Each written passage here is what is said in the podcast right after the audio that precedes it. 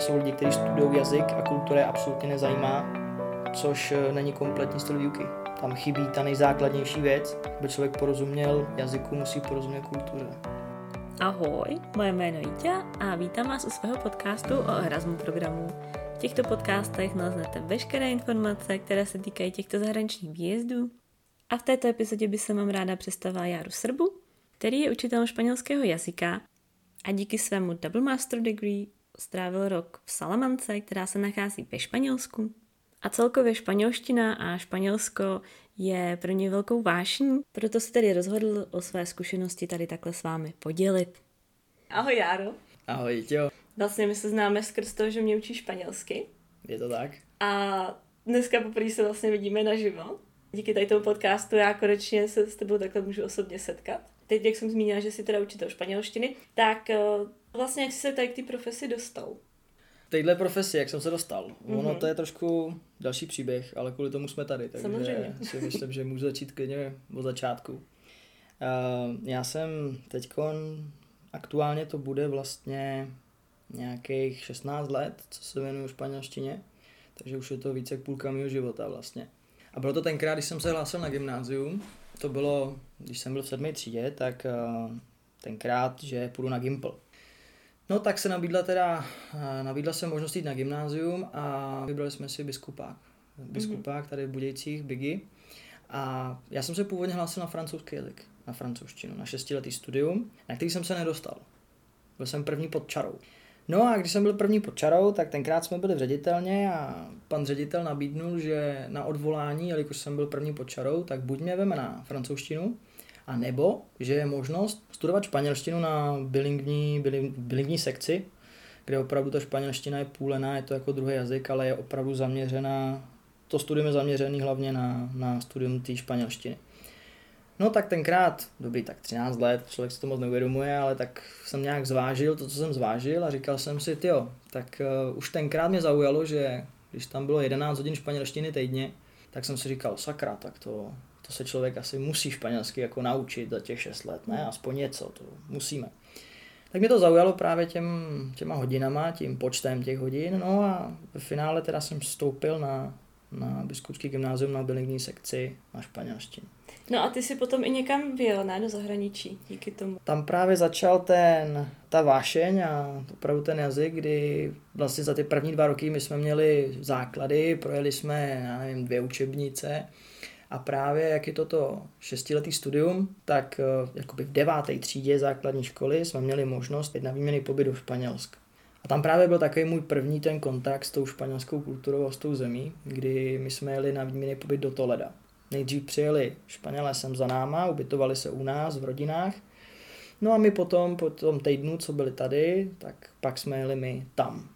No a tam prakticky to všechno začalo. Tam jsem poznal lidi ve Španělsku, jak to tam funguje, jak je tam krásně, co se tam mhm. dělá různě a podobně. No a postupem času opravdu jsem, jsem říkal, tady je tak nádherně, tady se mi líbí a ten jazyk a měl jsem právě o to víc té motivace k tomu, se pořád učit víc a víc. Od třetíáků potom jsme měli předměty ve španělštině.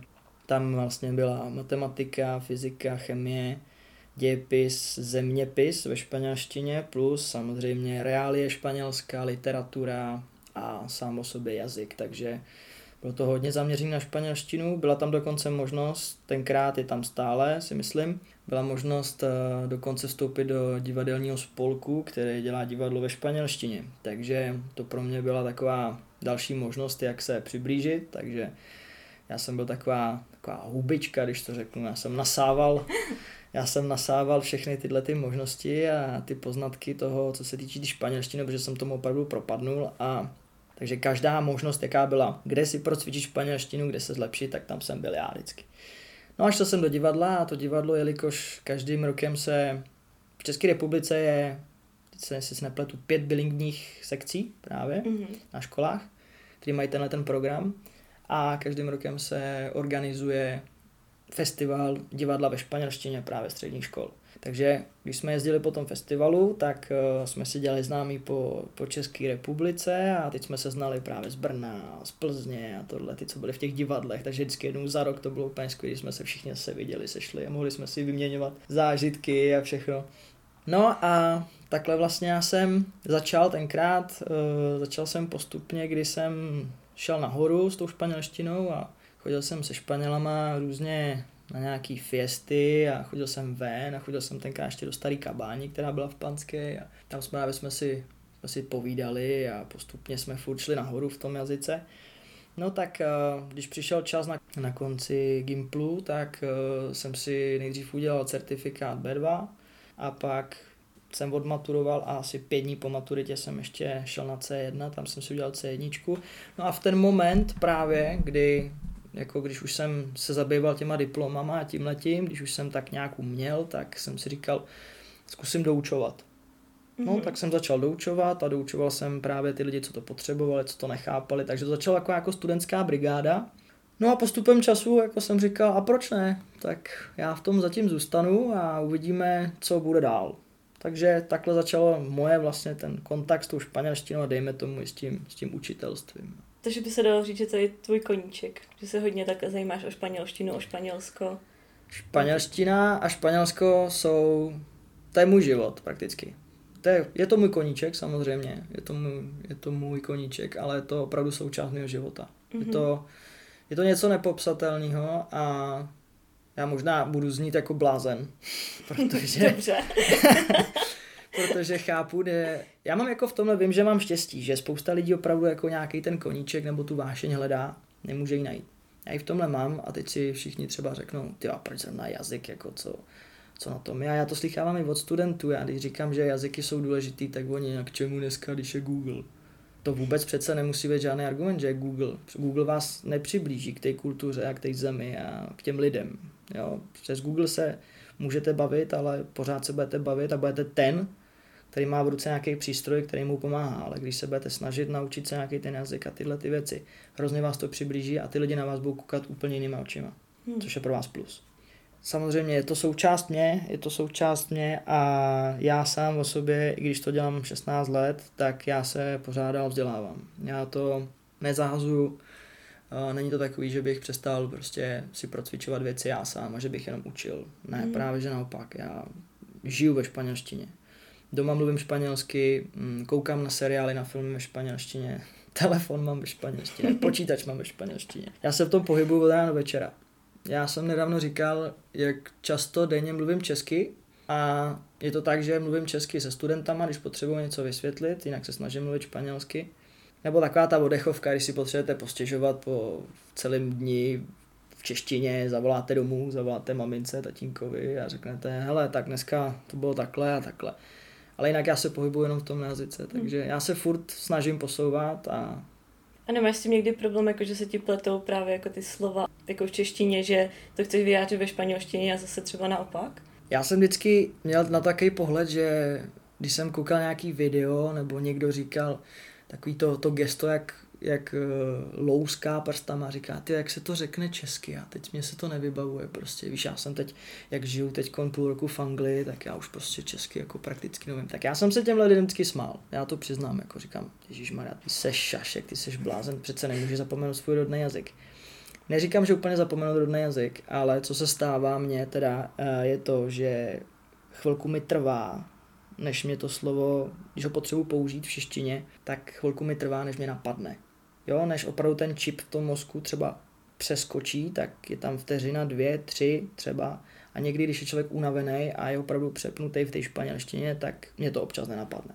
Není to o tom, že bych zapomněl svůj rodný jazyk, ale vím, že ten vliv toho druhého jazyka, který tam přetrvává, je pořád větší a větší. No, že někdy používáš jakoby ty slovíčka spíš ve španělštině, než právě že v té češtině, že jo? Přesně tak, tak no, někdy se to stane, hold, ale... No, tak to je, no. No a ty jsi se teda potom rozhodl uh, nastoupit na Double Master Degree. A jestli bys mi teda vysvětlil, co to obnáší, protože to jsou vlastně uh, dva magisterský studia, jakoby v jednom, jestli to chápu dobře. Přesně tak. Uh, já než jsem šel na magistra, tak ještě potom po Gimplu jsem si říkal, dobrý, tak co budu dělat? Zatím učím, zatím doučuju, takže uvidíme, jak to půjde dál. Zkusím si vybrat španělštinu pro evropský a mezinárodní obchod. Nastoupil jsem na španělštinu pro evropský a mezinárodní obchod. A ten bakalář je zaměřený tak, že tam je buď obchod, potom na mástra, obchod, který se věnujete ekonomii, anebo ekonomii marketingu, těmhle těm věcem, a nebo je to ta filologie, ty španělštiny. No a já jsem si právě na tom bakaláři uvědomil teda, že ten jazyk je to moje a to učitelství je to moje. Takže jsem se rozhodl na magistra z filologie, španělská filologie mm. na jeho České univerzitě. A právě na jeho České univerzitě, jak ty říkáš, ten, ten double master degree, mm, ten dvojí diplom, magisterský dvojí diplom, je koncipovaný tak, že to spočívá v tom, že první rok eh, člověk studuje klasicky tady právě to, co má ty předměty toho prvního roku toho magistra. A jeho Česká univerzita má dohodu s univerzitou v Salamance ve Španělsku. Vy tam vlastně můžete vstoupit skrz tu dohodu těch univerzit jako student magisterského oboru učitelství španělštiny ve Španělsku v Salamance. No a tam já jsem právě potom, eh, potom jel ten druhý rok na, na, na, na magistru. Takže to bylo v rámci Erasmu, teda ta Salamanka. On to nebyl úplně v rámci Erasmu, nebo samozřejmě Erasmus, mm-hmm. ten koncept je, je podobný, ale tam byl trošku rozdíl v tom, že jednak eh, ta dohoda je opravdu mezi univerzitama jiného typu než Erasmu. Takže stejně tak, jako já jsem jel tam, tak potom eh, jeli španělský studenti sem dělat si taky právě ten, dejme tomu tu českou část toho diplomu. Já jsem nejdřív si udělal vlastně magistra, magistra českého a magistra španělského a oni nejdřív udělali španělského magistra a pak udělali českého magistra. Jo, takhle. Takhle funguje mm-hmm, ten mhm. diplom. A je tam pak ještě taky rozdíl hlavně v, ve stipendích a v těchto těch možnostech, protože uh, klasický Erasmus, uh, tam uh, je nějaký rozpočet, musí se tam zapsat předměty a ty předměty se vybírají prakticky. Že jo? Tam si každý volí, co by chtěl navštěvovat podle toho má nějaký kredity a ty kredity potom můžou být uznaný, uznávají se tady a člověk má, jestli se nepletu, tak tam je požadavek 20 kreditů za semestr. No v tom Erasmu, že musíš si zapsat 30 kreditů a musíš teda splnit 20. Mm-hmm. No tak tady to byl rozdíl v tomhle a to byl hlavně ten, že uh, já jsem všechny předměty musel splnit. Jo, takhle. Já jsem tam byl dva semestry, byl jsem tam rok a všechny ty předměty jsem musel do jednoho splnit. Nebylo mm-hmm. tam, nebyla tam podmínka vůbec, že bych odjel od nějakého ne, nesplněného předmětu, protože to byl ten požadavek toho magistra. Ve Španělsku jsou čtyři roky bakalář a jeden rok, jeden rok magistra. Není to jako tady, že jsou tři a dva, tam mají mm-hmm. čtyři a jeden. No ale nemusel si to tam platit, protože já vím, že třeba v Granadě, tak uh, tam platil asi 600 eh, euro na semestr, jestli se nepletu. Jakoby spolužáci takhle španělský. Tady jsem platit já nemusel, to bylo právě, to je právě díky té díky dohodě, tomu konveniu, co má, mm-hmm. co má jeho česká s, se Salamankou. Já jsem tam platit nemusel, ale moji španělští kolegové ano, protože mm. my tady v České republice máme vzdělání zdarma a ve Španělsku vzdělání se platí, to je spoplatnění. Takže to je další věc, která samozřejmě na tomhle je výhodno, výhodou, že člověk může opravdu, když chce, do studií, který, o kterých si někteří lidi nechají jenom zdát. No, to je přesně ono. Mě to tam i překvapila. Jsem myslela, že všude vlastně po celé Evropě, tak to studium na těch vysokých školách je zadarmo, ale tam mě to vlastně přesvědčilo, že ty studenti si musí platit. No. I vlastně i na Madejře, tak tam taky platil nějakých třeba 700 euro za semestr. 700 euro za semestr, mm-hmm. to, když to porovnáme takhle s těma nebo aspoň tady s těma magistrama, tak eh, to je ještě docela dobrý. Tady se vlastně, tady je cena tohohle, nebo kolik byla, co jsem se ptal, jestli si dobře pamatuju, v roku dovolně za to nedám, ale to si 2,5 tisíce eur za rok. To je bláho. Hm, tak to je dost. Takže když si člověk nad tím takhle zamyslí, tak ta možnost uh, věd a vystudovat něco takového, um, načerpat poznatky, inspirace, poznat nových lidi a všechno, za to určitě stojí, protože hmm. oni tam si to musí platit a uh, není to malá částka. No a měl jsi na výběr teda jenom tu Salamanku, nebo měl jsi na výběr z jiných jakoby měst ve Španělsku? Na tohle je jenom Salamanka. Mm-hmm. Na tohle je jenom Salamanka, protože to je opravdu ten program toho učitelství, výuky španělštiny jako cizího jazyka, který se zaměřuje právě na výuku cizinců a No, tak jak tam tvůj Erasmus teda v té Salamance probíhal? Erasmus v Salamance, nebo pobyt v Salamance, to byla taková věc, která na mě čekala dost dlouho, protože já jsem do Španělska začal jezdit v nějakých 15 letech. To bylo právě po tom jiném pobytu, kdy tenkrát jsem byl malý ještě a objevil jsem nový svět a nový lidi, nový kamarády. Tenkrát jsem se zamiloval, a to doslova jsem se zamiloval i do, i do jedné španělské slečny, a takže jsem si zamiloval jednak slečnu a jednak to město a tu kulturu. No, tak pro tebe to musela být taková exotika, že takže pro mě to byla taková exotika. No a potom právě jsme začali s kamarádama v létě, když byl tenhle ten výměný pobyt, tak to bylo v Dubnu. No a já jsem tam už chtěl jít v létě.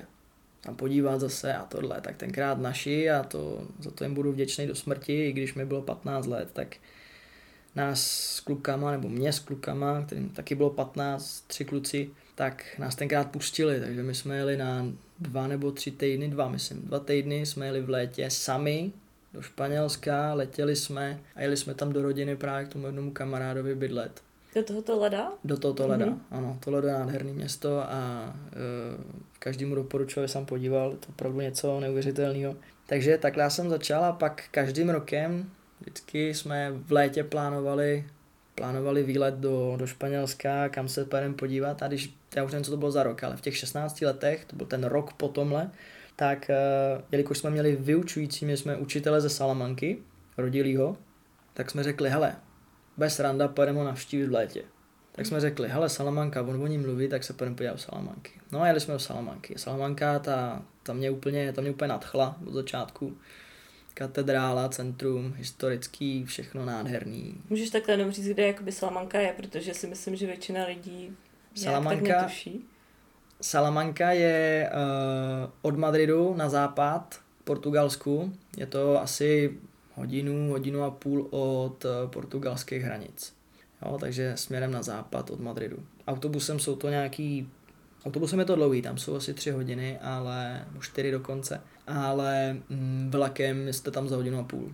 No a v Salamance teda tam mě úplně okouzlila a když jsme potom další léto zase chtěli, jak jsme tam jeli znovu a zase jsme si udělali takový ten menší trip po Španělsku, jsme zajeli do Toleda přes Madrid, prostě v té střední části. No a Salamanka ta na mě čekala, pak jsem šel na vysokou školu a pak až na to masteru a to bylo nějakých rozdíl mezi tím nějakých, já nevím, 5-6 let, no. Ale já jsem furt jako si říkal a čekal jsem, že jednou do té Salamanky se nějakým způsobem vrátím a vrátím se tam pořádně. Tak to se mi splnilo, no. Hezky na rok. Mm, hezky na rok a... A neměl jsi problém najít nějaké ubytování na ten rok? Nebo ti někdo něco doporučil? To je právě taky další věc, já nevím úplně, jak to funguje na klasickém Erasmu, ale zrovna uh, v Salamance si člověk uh, musí najít byt. Musí si najít ubytování sám, není to možnost, že vám jako dají nějakou ubytovnu, protože v Salamance ubytovny, studentské rezidence, co jsou, tak uh, jsou placený a nejsou placený vůbec málo, bavíme se třeba o 500 eurech za měsíc. Jo, tak to v Granadě bylo to samý. Takže já jsem si musel hledat byt přes Facebook, než jsem tam jel, což eh, když ten moment přišel, tak já jsem z toho byl celý, eh, celý tumpachovej, protože jsem si říkal, ty kráso, já tady se spojím s někým přes internet a pak mu pošlu peníze, aby mi držel ten pokoj do září a Bůh ví, jestli ty peníze ještě uvidím. Štěstí jsem teda měl, byla to paní, eh, byla to paní vlastně Ana, ta byla hrozně fajn a měl jsem na to štěstí, že opravdu byla fajn domácí a všechno. Takže byt jsem se našel sám. No a další věc, že z toho stipendia ten byt se musí nějakým způsobem zaplatit, jo. Takže to, to je druhá věc. to stýpko je třeba se nějakým způsobem rozložit, anebo co, co jsem měl i já, tak já jsem měl nějaký peníze stranou. Šetřený a rodina mě v tom taky podpořila, takže jako mm, aspoň to nebylo takový živoření, ale víme, jak ty stipendia někdy vypadají, no. No a tak když to teda není formou vyplácení toho Erasmu, ale je to jinak, tak eh, to ti vypláceli měsíčně, nebo taky jako jednorázově na ten rok, to stýpko? Nevím, kolik jsem měl právě měsíčně, to jsem se ještě neptala vlastně. Tam to byla kompletní částka, ale tam to bylo jednou, to nebylo měsíčně, tam to bylo, myslím si, že po třech měsících nebo po půl roce, jestli si, nepam, jestli si pamatuju správně. Mm-hmm. Tam to bylo, že po půl roce vlastně poslali jednu částku a pak poslali zbytek těch peněz, který ještě neposlali. No a jak si to člověk administru, administruje a rozkládá, to už je na něm. No. Jo, no, protože vlastně na běžném Erasmu, tak to ti tu částku pošlou celou a dělej si s tím, co chceš. No, to je, Takže... to je výzva, no. je to výzva určitě v tomhle tom, jo, ale Myslím si, že to bylo tak, jak říkám, no, že, to bylo, uh, že to bylo půlený, protože ono tam, když to byl ten rok, tak tam se jednalo o poměrně velkou částku a uh, tak to dali půl na půl, myslím, no. Mm-hmm. To bylo tak. A když jsi teda dojel do té Salamanky, měl jsi stále nějakou jazykovou bariéru, nebo už jako z dřívějška jsi si v té španělštině věřil, takže si jako neměl problém takhle mluvit? Já jsem ve španělštině zaexperimentoval dost do té doby, takže já jsem, eh, já jsem se nikdy nebál mluvit. Jo, když člověk udělá nějakou chybu a tyhle věci, tak uh, já jsem se z těch, z těch chyb, to musí znít jak knížka tohle, nebo jak nějaký děda opravdu. Uh, ne. já jsem se z těch chyb opravdu učil. Já jsem kolikrát těma chybama v minulosti jsem se naučil používat něco, co jsem právě studoval, protože někdo mě opravil, anebo nějakým způsobem mi to docvaklo. Takže já jsem se to nebál. A jazykovou bariérou uh, tu jsem neměl prakticky žádnou. Určitě jsem se neuměl vyjadřovat třeba tak dobře jako teď, ale v porozumění jsem neměl žádný problém. Mm-hmm. Takže to nebylo problém, jako ty předměty, co si tam na ně chodil, že by si ničemu nerozuměl? Ne, naopak. Tam, Už to byly i nějaký technické obory, ne? Tam nešlo ani tak o technické obory, tam spíš šlo o právě tu teorii, to, ty výuky, různé metody, specifická terminologie, věci, tak když si člověk nějaký slovíčko napíše, pak se ho dohledá nebo něco, tak to se dá, ale opravdu ve finále tam s porozuměním a pro, tam žádný problém nebyl. Ani, ani myslím si, že s výstupama, my jsme tam měli hodně prezentací, o tom sice, o tom taky můžu mluvit později, o tom, jak vypadá to studium tam. Mm-hmm. A měli jsme hodně prezentací a bylo to docela tvrdý, opravdu, že člověk musel, tam na to ani podle mě nebyl prostor na to, jako jestli jestli člověk má nějaký zábrany a jestli se bojí, nebo to tam se prostě bát nemohl, tam to musel splnit a nazdar. Takže takhle to bylo a Myslím si, že problém jsem neměl žádný. Určitě. A byl jsi tam sám takhle z Česka, nebo i tam byly další? Ne, byla tam, studenti? byla se mnou ještě jedna, uh, jedna kolegyně, jedna studentka, která taky studovala na jeho český, takže jsme byli spolu. Líbila se ti Salamanka jako takhle v umístění, jako měl si možnost hodně cestovat, měl si čas takhle i poznat další části Španělska? Salamanka v umístění je super, je to blízko Portugalska, je to blízko dalších měst, ale bohužel těch studiích tam na to jsem moc času neměl. Byl mm-hmm. úplně upřímný. Tam eh, se člověk opravdu musí zaměřit na všechno studium, který má, což mi přivádí teda k tomu, když už se takhle ptáš, tak taky dvě věci, které se dají schrnout, nebo které bych schrnul o Salamance, ten, eh, ten akademický cíl, ten život toho studia, a pak ten společenský život. Takže kým začneme? Tím akademickým? Tak dáme ten akademický. Lepší nakonec, jo, jo, přesně tak. Dobře. Tak v rámci toho akademického ehm, tam, tam bylo spousta předmětů, byly tam eh, požadavky, které my tady kolikrát ani nemáme.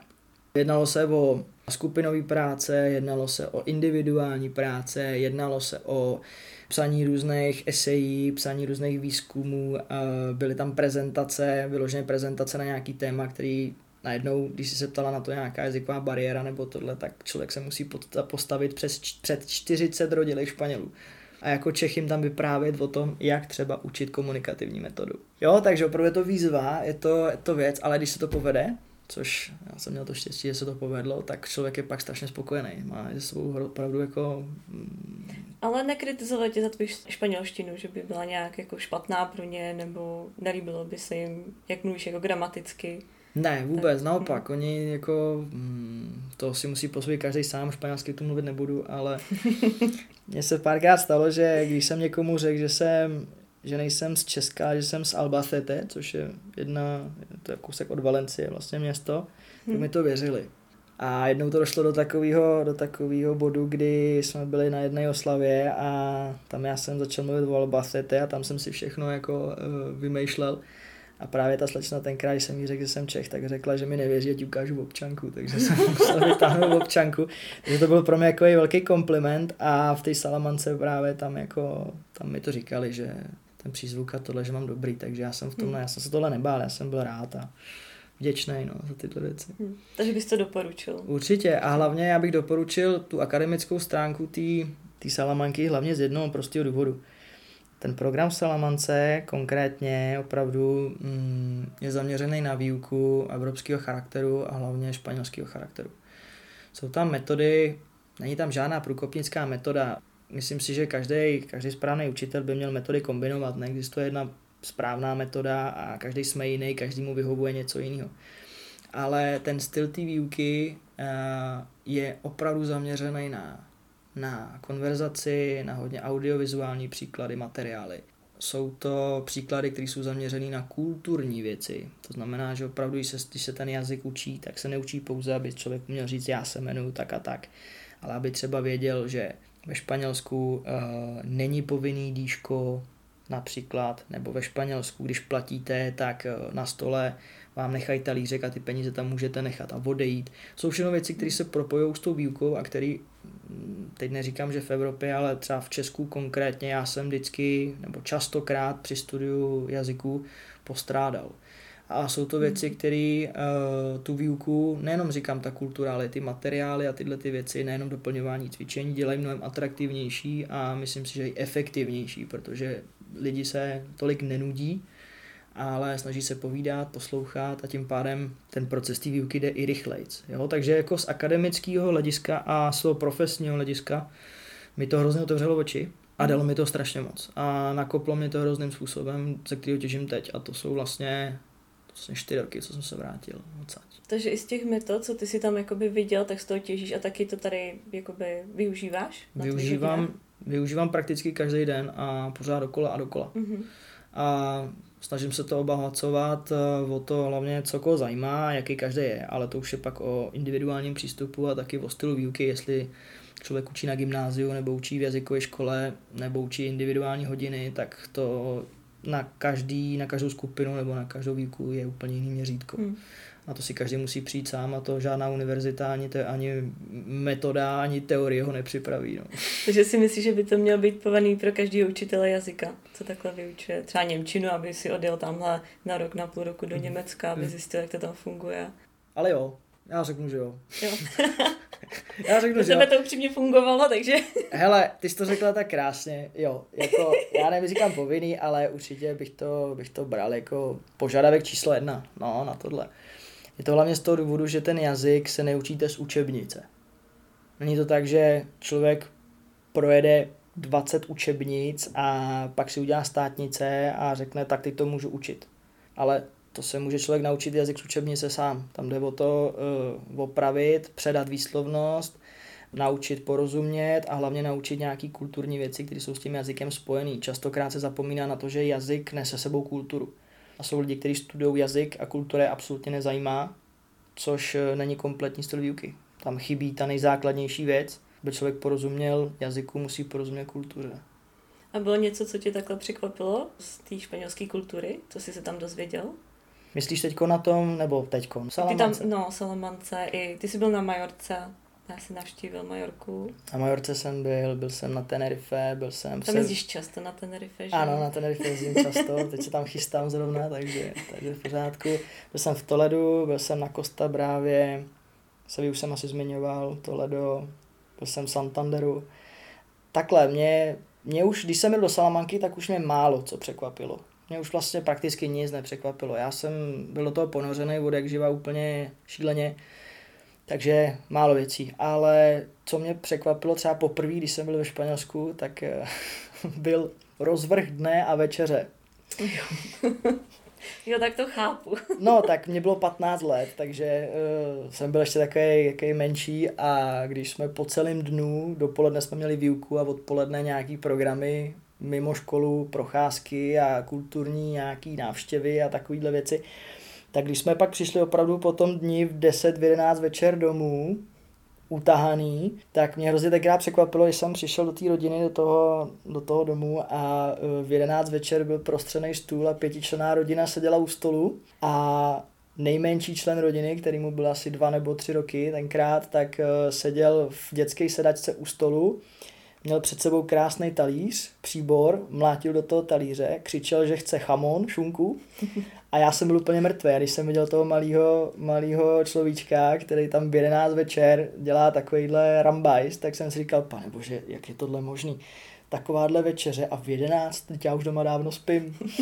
Takže to bylo asi takový nejvíc, co mě, co mě tenkrát překvapilo, ale v Salamance už ne, tam už hmm. to bylo v pohodě.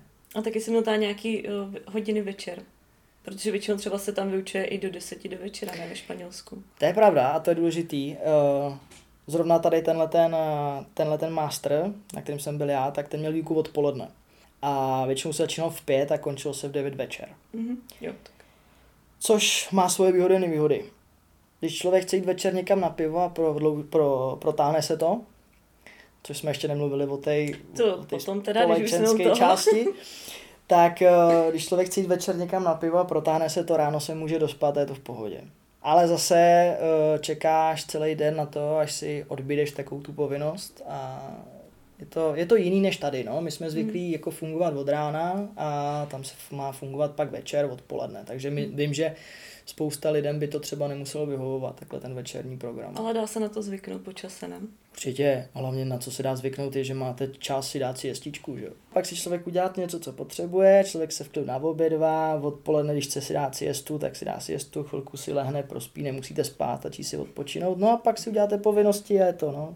Takže mě ten jako... Mě ten... Takže společenský život jako v pořádku.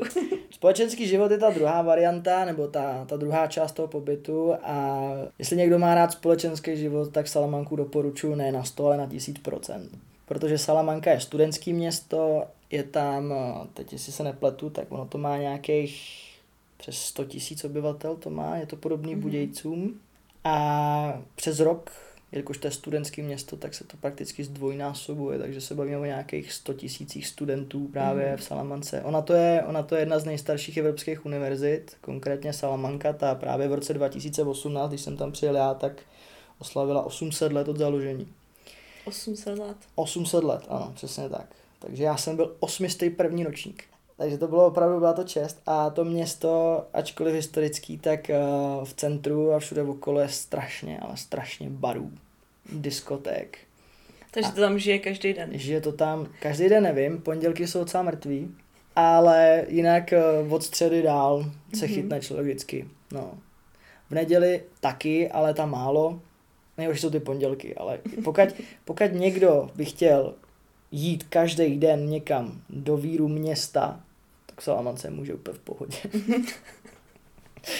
Což jako je každýho věc. Ale je to hodně kosmopolitní město právě díky těm studentům. Jo, poznáte mhm. tam, tady tam poznat lidi opravdu z celého světa. Když jsme třeba ve třídě měli, my jsme měli ve třídě lidi z celého Španělska, Měli jsme tam holku z Kypru, měli jsme tam holku z Číny, měli jsme tam kluka ze států, a pak jsme měli dva Čechy, což jsem byl já a ta jedna moje kolegyně. A jo, ještě jedna holčina z Německa. Takže jenom ta třída. No a když se to veme, jak se tam jezdí na Erasmus a každá fakulta má nějaký svoje zázemí a programy, tak uh, tam je lidí. A jsi s nimi nějak v kontaktu? Bývám v kontaktu, jsem, jsem. Uh, zrovna nedávno, když jsme jeli do Santanderu, tak uh, jsem psal právě té jedné kamarádce, která je z Leonu, jestli by nemohla přijet, jenomže je taky učitelka, takže si nemohla vzít dovolenou a byly, byly známky a testy, takže bohužel jsme se neviděli. No. No vy učitelé to máte super přes prázdniny, ale jinak jako během roku si vzít dovolenou, to asi nejde vůbec, no. Nejde, no. Hmm. To je ono, často lidi právě říkají, no jo, učitelé, oni se mají, teď mají víkendy volný a léto volný a tohle, jenom že my přes léto čerpáme dovolenou. Hmm. To je ono. my jindy nemůžeme. No, takže společenský život Salamance opravdu stojí za to a mm, poznáte spoustu lidí, můžete si udělat kamarády, zlepšit si jazykové schopnosti a opravdu všechno zažít tam, zažít tam fakt dobrou party, no. Mm-hmm. to zní dobře. a je to ještě lepší, když tam člověk je, no. Takže všechno, každý, kdo chce party, tak vyražte do Salamanky, ale ne v létě, to tam nikdo není, jo? takže musíte přes rok. Takže žádná stáž letní v Salamance. Ne, ne, ne, uh, studenti odjíždějí na léto, hmm. takže najednou to město je takový smutný, není tam tolik lidí, ale přes rok jo. Přes rok jo. No a protože ty si taky hodně procesoval Španělsko, že jo, jakoby celkově, tak kdyby si si mohl vybrat ještě nějaký jiný město, který by si zvolil pro svůj Erasmus? Procestoval jsem Španělsko, ale ne furt tolik, uh, kolik bych chtěl. Chybí na to čas hlavně, na tohle. Ale jo, viděl jsem už jako nějaký města, nějaký části, kde jsem teda nebyl taky v Granadě. Mm-hmm. A do Granady bych hrozně chtěl. Tak je taky studijní město, no. Do Granady bych hrozně chtěl a chtěl bych se podívat na Alhambru, protože... Mm, to musíš. To je. Protože to je, já to znám z fotek a znám to z lidí, co tam, od lidí, co tam byli, že jo, ty například a tohle. A myslím si, že to je dech beroucí a já jsem, já jsem, já tohle mám rád, tu historii a tu architekturu, hlavně tu historickou architekturu, takže já jsem schopný to velice ocenit. Já jsem schopný tam sedět mm. hodinu, klidně dvě, koukat jenom. Takže já bych nejradši do Granady, kde jsem teda, kde jsem teda nebyl ještě, ale říkám no, jestli někdo má rád malý města a historický města, určitě doporučuji Toledo, určitě doporučuji Salamanku a Barceloně byl asi každý, ne? Mm. Co? To určitě jo. Ale je tam docela na výběr jako stáží, co takhle koukám. Je tam schání nějaký uh, česky mluvící do nějakých agentur. Mm-hmm. Takže kdo by se třeba jako bál mluvit španělsky, anglicky, tak si myslím, že ta čeština se jim tam taky docela hodí, ty Barceloně zrovna. No a nebo poslední roky moje oblíbené místo, a to je Tenerife, no. To jsem se teď chtěla zrovna zeptat. Kdy jsi vlastně byl na, poprvé na Tenerife? Poprvé na Tenerife jsem byl v roce 2021. Mm-hmm. No a teda, jestli se tě můžu zeptat, jaký máš důvod, že tam takhle jezdíš často na Tenerife? E, důvod je takový, že moje přítelkyně je, je tam odsaď. Moje přítelkyně mm. je ze mhm. Španělska, je z Tenerife konkrétně a jezdíme tam právě domů vždycky přes léto za rodinkou, protože moje přítelkyně je taky učitelka, takže uh, to jsou všichni učitelé, mi přijde.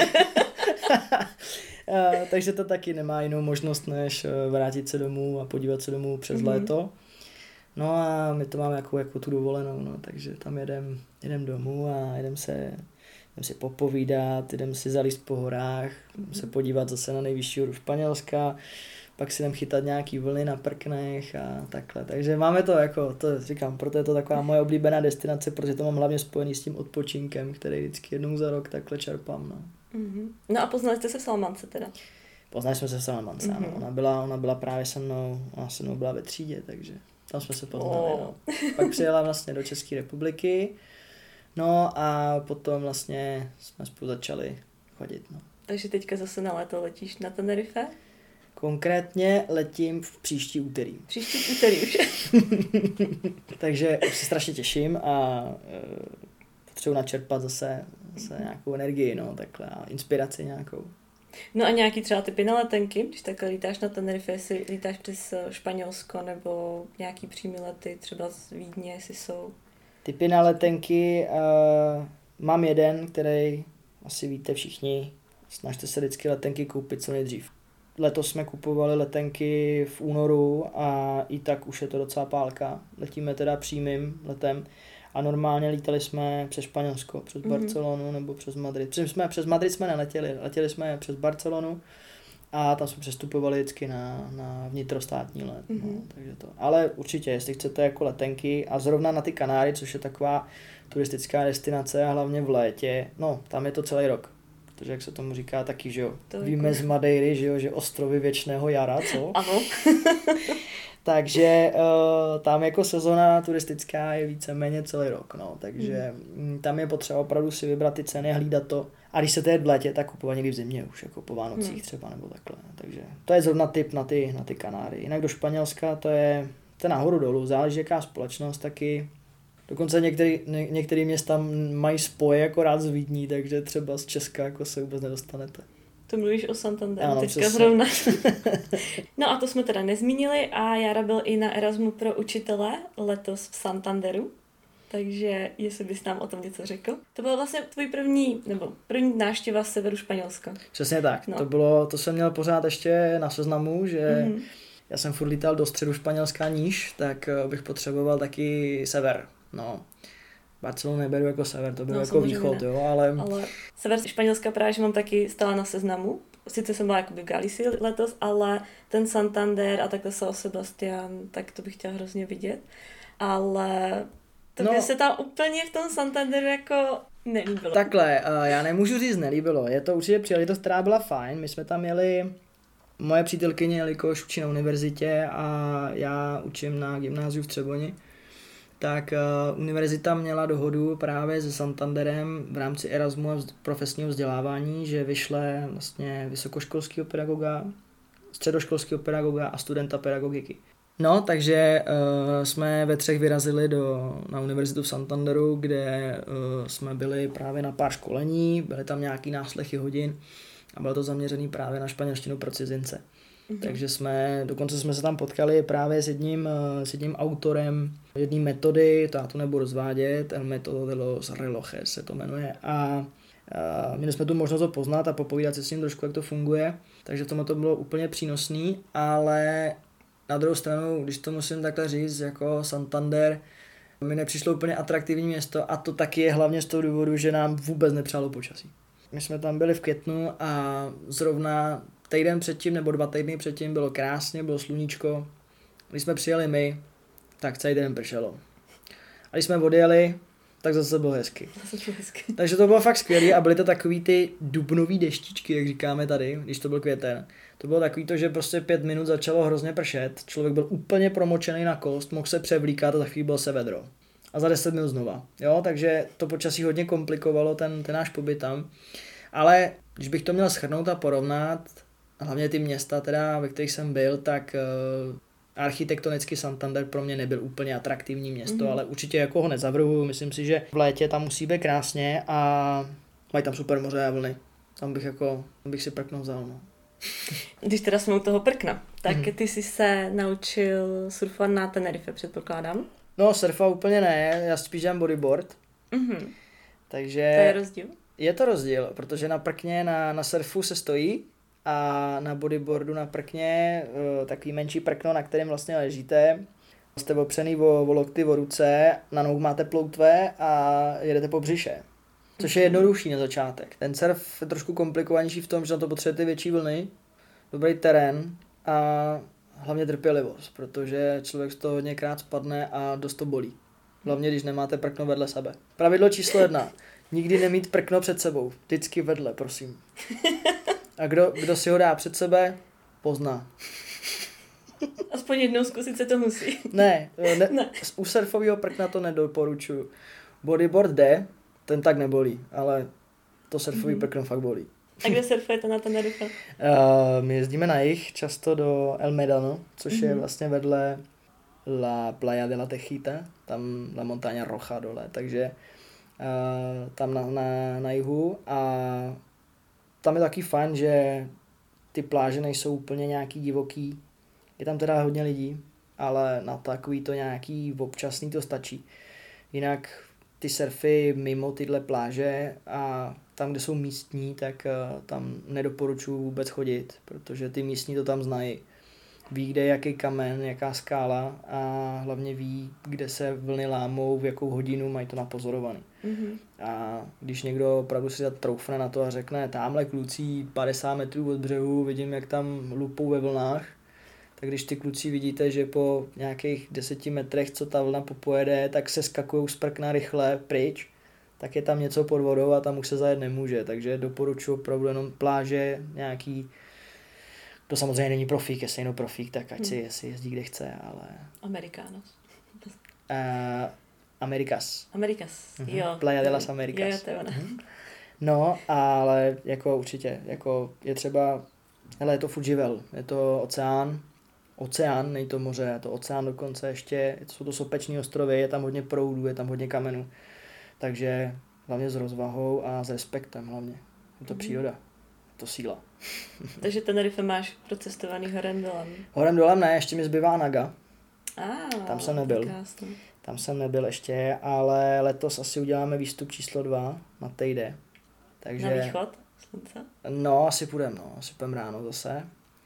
A my tam, když tam letos budeme, tak eh, jeden můj student, můj taky asi 4 roky nebo 5 let jsme spolu, tak eh, ten tam jde s přítelkyní, takže jsme domluvení, že se tam, že se tam sejdeme a že půjdeme spolu nahoru, takže ještě, ještě, ještě bude taková návštěva z Česka taky, takže to bude fajn, to bude fajn.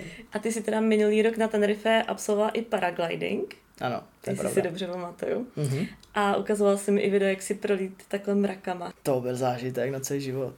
To bylo něco neuvěřitelného. Já jsem to dostal, já jsem dostal jako dárek od, eh, od přítelkyně a od její rodiny. A letěli jsme právě moje přítelkyně, její brácha a já. Na Tenerife právě tam je ten, eh, oni tomu říkají El Mar de Nubes, což je jako moře mraků. Je to vrstva mraků nad mořem, nějakých, já nevím kolik, možná to je víc, 200 metrů, 300 metrů nahoru. Uh, tak uh, taková vrstva mraků, která tam kolikrát brání a člověk si myslí na dole u moře, že je škaredě, ale ono vyjedete do půlky ostrova a nahoře je krásně. Hmm. No a tím pádem, jsme letěli ze zhora, tak uh, jsme tím museli proletět, jak říkáš. A tam to bylo, to bylo něco, to bylo nádherný. Člověk to zná z letadla, když prolítává a nevidí křídlo, no tak si představ, že v tom sedíš a teď nevidíš nikde nic. Prostě sedíš v mlíce. Je tam zima, je tam chládek, no a postupně člověk tím pomalinku prolítává dolů, klesá a najednou pod ním se začne objevovat zase zem. Takže bylo to nádherný, byl to hmm. krásný zážitek a určitě bych to zopakoval a nikdy to nezapomenu, bylo to skvělé. Takže letos další narozeninový dárek? To nevím, oni jsou ale na mě hrozně hodný, protože oni vždycky každý léto mi něco chystají. Třeba minulý rok jsme byli na, na La Gomera, na, na dalším, mm-hmm. dalším ostrově kanárským. Takže tam jsme si udělali krásný vejlet potom, taky nádherný ostrov. A já nevím, co mi přichystají letos, no, my jsou takový jako takový trošku tajemný okolo mm-hmm. toho a nevím, třeba se podíváme na jiný. No. na jaký ostrov by si se chtěl ještě podívat? Ale já bych chtěl vidět všechny. Hmm. Já bych chtěl vidět všechny, určitě. Jako, uh, každý má něco, každý má něco. Říkali, že nejlepší surfy jsou na, uh, na Fuerteventura. Mm-hmm. Tam jsou nejkrásnější pláže. No tam se dělá i docela windsurf, ne? Windsurf, surf, všechno a mají tam hlavně písečný pláže, což mm-hmm. Tenerife má často právě skály a nebezpečné věci a bolej. No. Takže tohle na těch Kanárech, ale hlavně jako ty vlny, prostě tam, já jsem že nevím, jaký vlny. Jo. Jsem byl zvyklý na středozemní moře, tomu, jak tomu kanárci říkají, pardon, že říkám kanárci, obyvatele kanárských ty si to můžeš ostro... dovolit. obyvatele kanárských ostrovů, tak tomu, ty tomu říkají ďarko, čarko, jako louže. Aha. No, takže jako mm, tam jsem byl zvyklý úplně na jiný vlny a když jsem přijel na Kanáry, tak tam prostě vlny dva metry, jako tři metry. Jo, takže jsi surfoval na Majorce nebo? Ne, ne, ne. Tam to nejde, ne? Ani. Na, na Majorce jsem nesurfoval, tam to, no říkáš to správně, tam to ani Tam to nejde, teď jsem si to uvědomila, že to nejde. ne, ne, ne, tam jsem, tam jsem, ne, tam jsem byl tenkrát jenom jako na dovolený týden. A vnímáš eh, nějaký rozdíl ve španělštině na Tenerife a na kontinentálním Španělsku? Tohle je zrovna věc taková, zase zpátky k té výuce, k tomu mimo jako vzdělávání, který furt ne, nepřestává. Když, by nemu, když bych nemusel nebo takhle, ale já chci, prostě mě to baví tak zrovna ty, uh, ty dialekty, přízvuky a různá právě ta, ta různorodost, to, to, ty španělštiny, jak už jenom ve Španělsku a na Kanárech, na, na Baleárech a podobně, tak uh, i v Jižní Americe, tak já se na to furt zaměřuju. A jo, je to tak, jsou tam rozdíly ve španělštině, určitě. Jsou tam rozdíly ve výslovnosti, jsou tam rozdíly v nějakých časech, celý obecně to jde blíž jako do té Latinské Ameriky, kde třeba oni nepoužívají druhou osobu množného čísla, jako vosotros, jako vy, mm-hmm. ale všechno se to slučuje na ustéves, na vykání eh, ve třetí osobě množného času, to je jedna z věcí, pak eh, ta výslovnost, že jo, vlastně, že někde d je jakoby, nebo č, místo č, vlastně řeknou, řeknou d, jo, takže já nevím, takový, já nevím, třeba jak jsme říkali předtím, čarko, čarko ve španělsku, tak tady je děrko, Jo, takový jako uzavřenější je to a takový, mě to přijde jaký rostomilejší, mně se to líbí. No. Pak je tam mm-hmm. aspirace, že nevyslovují SK, takže neřeknou ustedes, ale řeknou ustede. To mají aspirovaný. Jo, tam ten český se tomu říká, jak se říká, přídech, myslím, že to je. A když potkáte někoho z Kanáru, který opravdu je jako z Kanáru, z Kanáru, takový ten typický opravdu, tak eh, to je stejně jako v Andaluzii. Já říkám, já říkám vždycky studentům, jestli si myslíte, že umíte španělsky, jeďte do Andaluzie. Jo, jo. Jeďte do Almerie, jeďte do Cádizu prostě a tam zkuste s někým mluvit. Jestli mi rozumíte, tak jste dobrý. Prostě a největší, největší nářez, co vždycky říkám já, je starší generace a děti. Pokud se dokážete porozumět starším, starším lidem a dětem, a ještě z nějaký konkrétní zóny, která má uzavřený akcent a který opravdu povídají šíleně a gramaticky a různě, tak umíte dobře. No a v Granadě, že když jsem přijela, tak svoji bytný jsem absolutně nerozuměl. Hmm. To jsem vůbec na tady to nebyla připravená, jako na ten dialekt. To věřím, Granada, ta KDčka a takovýhle, no, to mají taky, mají taky krásný, no. Určitě. No ale potom mi třeba kamarádi z Madridu říkali, že jestli se to naučím, takhle v Andalusi, tak potom budu rozumět celému Španělsku. No, to je pravda, jako... to je pravda, protože ono vlastně, když bych to řekl takhle jako blbě, tak ty Andaluzie nahoru, tak už ten, už ten přízvuk je srozumitelnější. Takže je to pravda, s tím souhlasím. Jo, Madridu jsem rozuměla potom perfektně. Madrid.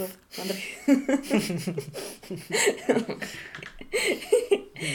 A to mě teda vede k otázce, jestli by si dovedl představit žít v budoucnosti na Tenerife, nebo takhle na kontinentálním Španělsku? Určitě.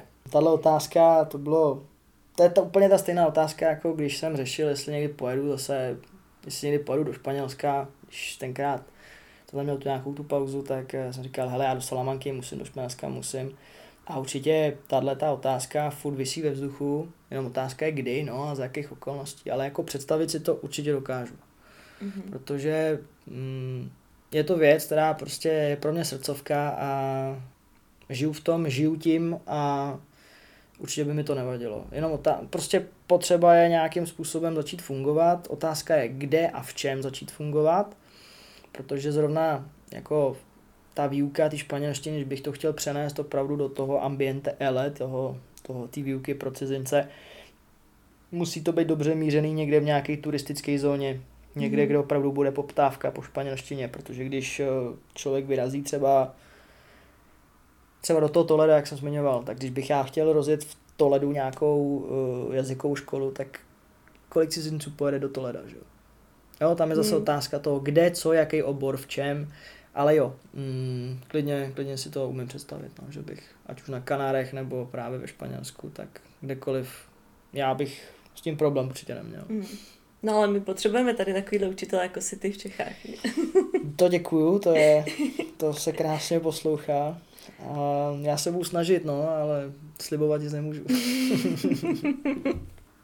A jak tady teda vnímáš to vyučování v Čechách? Když jsi to viděl jakoby zpětně, když si vemeš, jak to probíhalo v Salamance, nebo teď, když jsi byl v Santanderu? Tohle je taky na další podcast, mm-hmm. jo. Takhle, ono je hrozně těžký říct, jako jak, eh, jak nějaký ty metody a ty strategie aplikovat do, do té do hodiny, do té výuky. Ono hrozně záleží mm, na spoustě věcech. Jedna z věcí je, kde to vůbec je, jaký ty výuky to je. Pokud je to na gymnáziu, nebo pokud je to na střední škole, pokud je to na základní škole, pokud je to v jazykové škole, pokud jsou to soukromé hodiny, pokud jsou to hodiny, které jsou zaměřené za nějakým účelem, nějakou konkrétní jazyk, španělštinu, obchodní, právní, podobně. Obchodní a v právní člověk tam se moc jako člověk nerozjede, protože to je tak specifický, že mm, jak uděláš hru na to, aby si se naučila u, u soudu, jak vyprávět hmm. a obhajovat. To se můžeš udělat, já budu soudce, ty budeš právník a obhaj se. Jako. Jo, takže to je těžký. Ale určitě třeba na tom gymnáziu, tam, co je jedna z věcí na tom gymnáziu je důležitý a na čem hodně já pracuju, ale to asi ve všech hodinách, jenomže na tom, na tom gymnáziu to často funguje asi nejlíp, je ta motivace. Mm-hmm. Jo, protože to je uh, motivace faktor, motivace faktor číslo jedna, pokud prostě člověk nechce, tak jako s ním člověk nehne a to je jedno, jestli mu je 15 nebo 30 nebo 50, jo, 70, to je úplně jedno. Mm. Pokud člověk nemá motivaci a ne, nechce, tak nechce. Jo. Takže jako eh, co často, co často podle mě chybí, chybí na těch, eh, na těch hodinách a na, těch, eh, na tom stylu té výuky, mluvím z vlastní zkušenosti a ze zkušenosti, kterou jsem měl já, jo, teď nikoho nekritizuju, ale často mi přijde, že člověk neumí, nebo lidi někteří neumí předávat tu motivaci, kterou ty studenti potřebují. Ale zase otázka je, jak ty lidi motivovat. Jo. Ten styl výuky toho Španělska, který nám byl ukázaný tam a kterým se prakticky normálně funguje tam, je ten, že se to hrozně propojuje s příběhama, s příběhama ze života, s, s právě s takovou tou, tou pragmatičností toho, co vy potřebujete. Ono je sice fajn, když, když se člověk napapouškuje frázi o tom, já nevím, může to být sebe, sebe komplexnější fráze a prostě něco, ale pokud to nemůžete použít v životě, tak pro 90% studentů je to k ničemu. Hmm. A když už teda se bavíme třeba o restauraci, se bavíme jako bereme jídlo a restauraci, tak mě úplně jedno, jestli ví, jak se řekne chřest, nebo jak se řekne paella, paella znají všichni, jak se řekne rejže. Ale já je třeba neskouším ze slovíček tolikrát, nebo ne, neberu takový důraz na to, jako Ježíš Mara, když jsme to brali, jak ty nevíš, jak se řekne rejže. Ne, Ježíš Mara, přece to je jedno. Ale vždycky já se snažím, jako když nevíš, jak se řekne, teď dávám příklad z té restaurace, ale určitě jsou jiný témata nebo jiný okruhy, kde by to bylo lepší. Když nevíte, jak se řekne rejže, nebo nevíte, jak se řekne, já nevím, plácačka, nebo něco, poraďte si, snažte se to okecat, snažte se to vysvětlit. Jo, řekněte, neřeknete plácačka, ale řekněte tím, jak se zabíjí mouchy. Hmm. Nebo takový to, jak se to jí v páje je. Ukazovat rukama hlavně. Ukazovat rukama a snažit se to nějakým způsobem říct, o tom ta komunikace je. A když do tohohle všeho jako přidáte hlavně ne to trestání za ty chyby a další věc, pochvaly, pochvaly za to, co je dobře.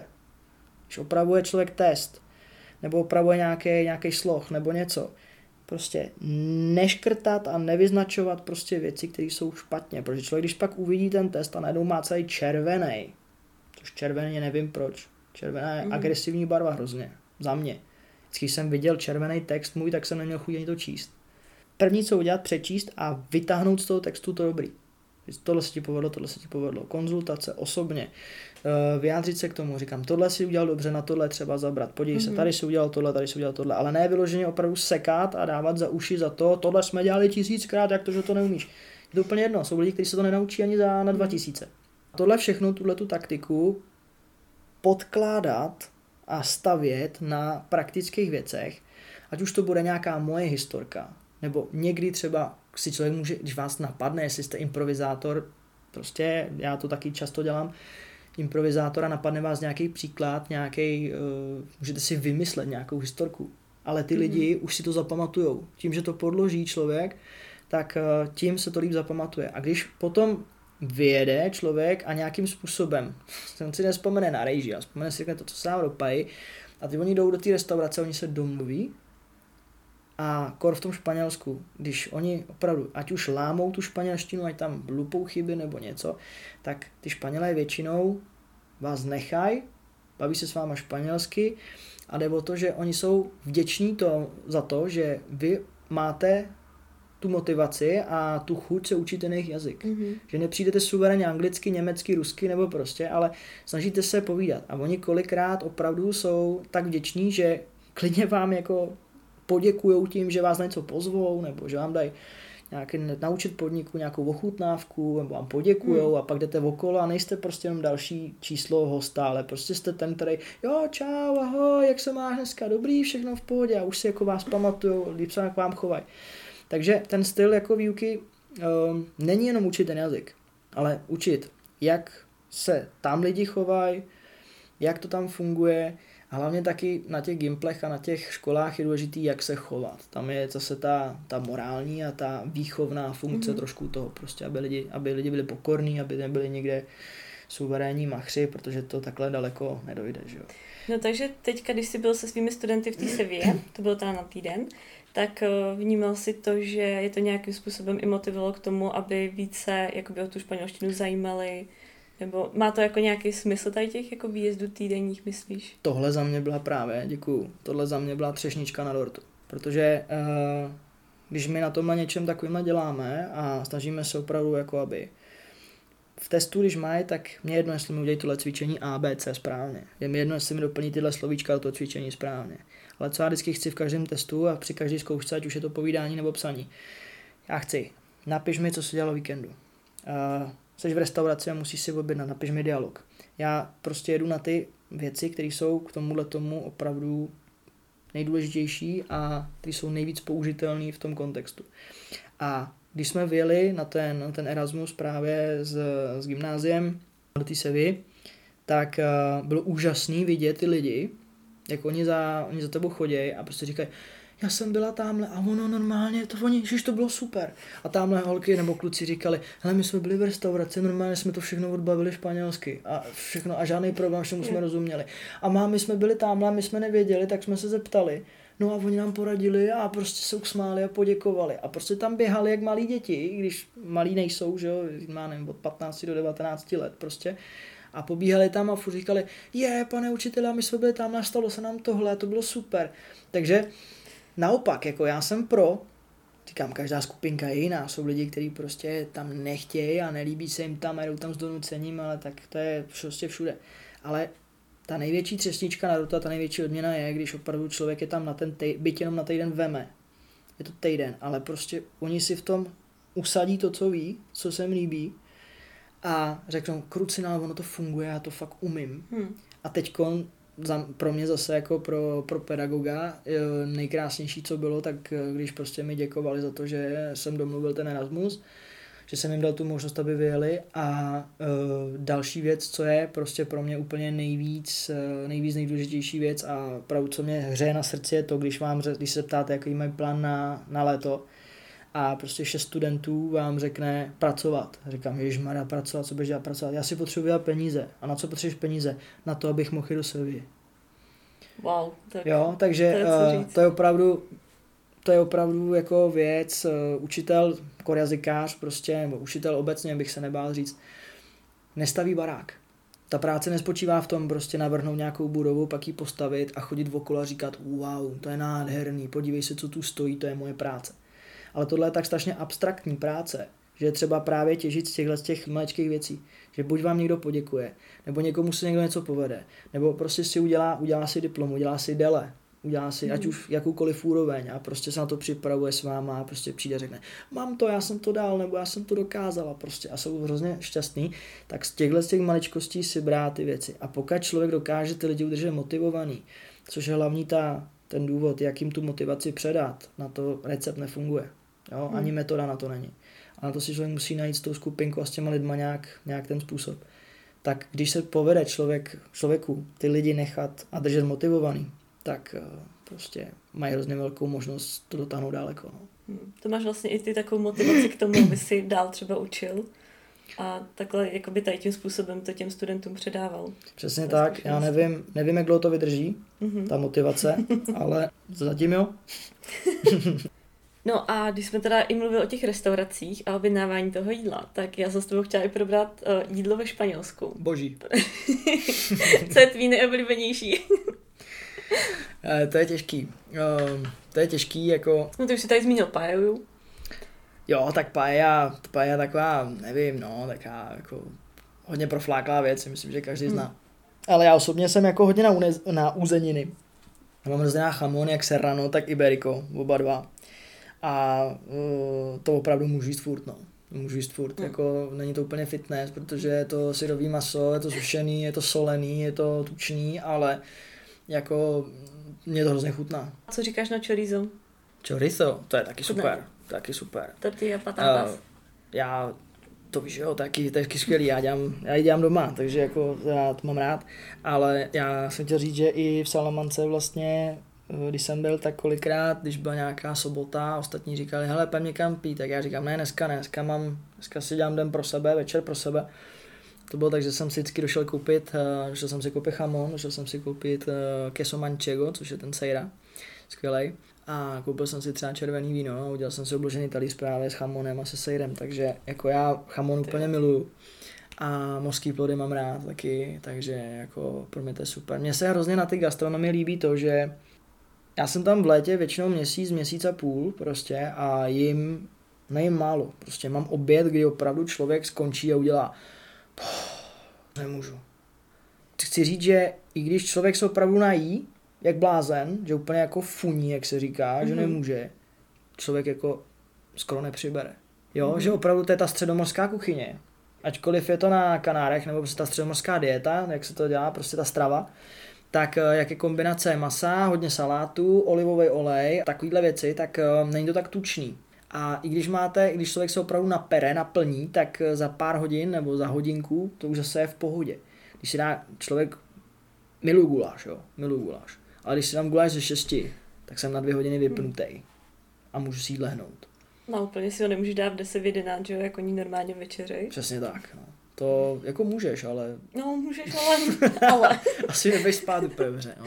Jak kdo, třeba někdo. Ale uh, ona ta středomorská kuchyně a obecně ta gastronomie, ale to není jenom Španělsko, to je Itálie a Jižní státy právě. Tak, jo, tak když jsme u toho Španělska. Samozřejmě, no. samozřejmě. Tak zrovna Španělé mají hrozně vysoký věk, který se dožívají. V Evropě mm-hmm. dokonce, jestli se nepletu, jeden z nejvyšších. Nevím teď při, přesnou, přesnou cifru, ale uh, je to právě díky tomu životnímu stylu a hlavně kvůli tomu jídlu. Hmm, ne, netolik, se, ne, netolik se stresujou, uh, ne to, hlavně nechvátají nikam, což je jako věc, kterou častokrát v Česku nechápeme. A uh, nepijou tolik alkoholu a nejí tak naktučný jídla. Hmm. Takže jako tam opravdu ten styl života je o něčem jiném. No. A mě vyhovuje docela. Hlavně, jo, to jako, já s tím taky nemám úplně hlavně problém. méně stresu a méně spěchu, to je věc, která je, která je skvělá. a která právě tu energii jako tolik neubírá. Tak jo, a já bych teda měla na tebe úplně poslední otázečku. Co bys si chtěl takhle vzkázat budoucím Erasmus studentům, kteří by chtěli vyjet na Erasmus, tak jestli máš nějaký takový... Mám. Jo? Jeďte.